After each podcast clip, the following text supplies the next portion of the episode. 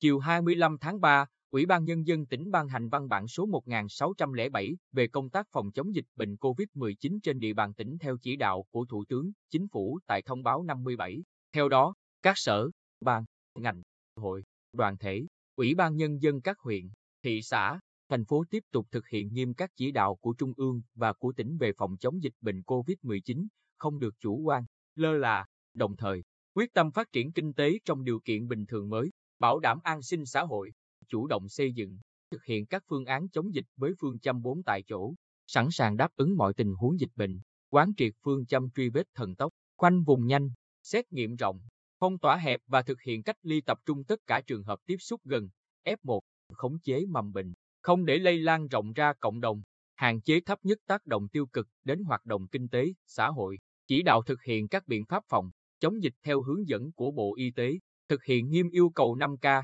trước hết là đeo khẩu trang, không tụ tập đông người khi không cần thiết, thường xuyên phối hợp kiểm tra, giám sát phòng chống dịch tại các cơ sở cách ly tập trung và cách ly tại khách sạn, cơ sở lưu trú, sở y tế chủ trì, phối hợp với công an tỉnh, Ủy ban Nhân dân cấp huyện tiếp tục thực hiện rà soát chặt chẽ, triệt để, thực hiện truy vết thần tốc, xét nghiệm trên diện rộng đối với các đối tượng có nguy cơ, các trường hợp tiếp xúc gần với người bệnh, người nhập cảnh trái phép, xét nghiệm lại đối với người đã nhập cảnh Việt Nam đến tỉnh làm việc, bảo đảm nguồn lực cho việc xét nghiệm chủ động đối với người làm việc tại các địa điểm có nguy cơ cao, như bệnh viện, khu cách ly tập trung, tổ chức tốt tiêm vaccine phòng COVID-19 khi nhận được vaccine từ Bộ Y tế bảo đảm an toàn, khẩn trương, đúng đối tượng. Bộ CHQS tỉnh, Bộ đội biên phòng tỉnh, Sở Y tế, Ủy ban Nhân dân cấp huyện phối hợp chặt chẽ, thực hiện tốt công tác tiếp nhận, quản lý người bị áp dụng biện pháp cách ly tập trung, tăng cường quản lý không để lây nhiễm chéo trong các khu cách ly tập trung thuộc quyền quản lý,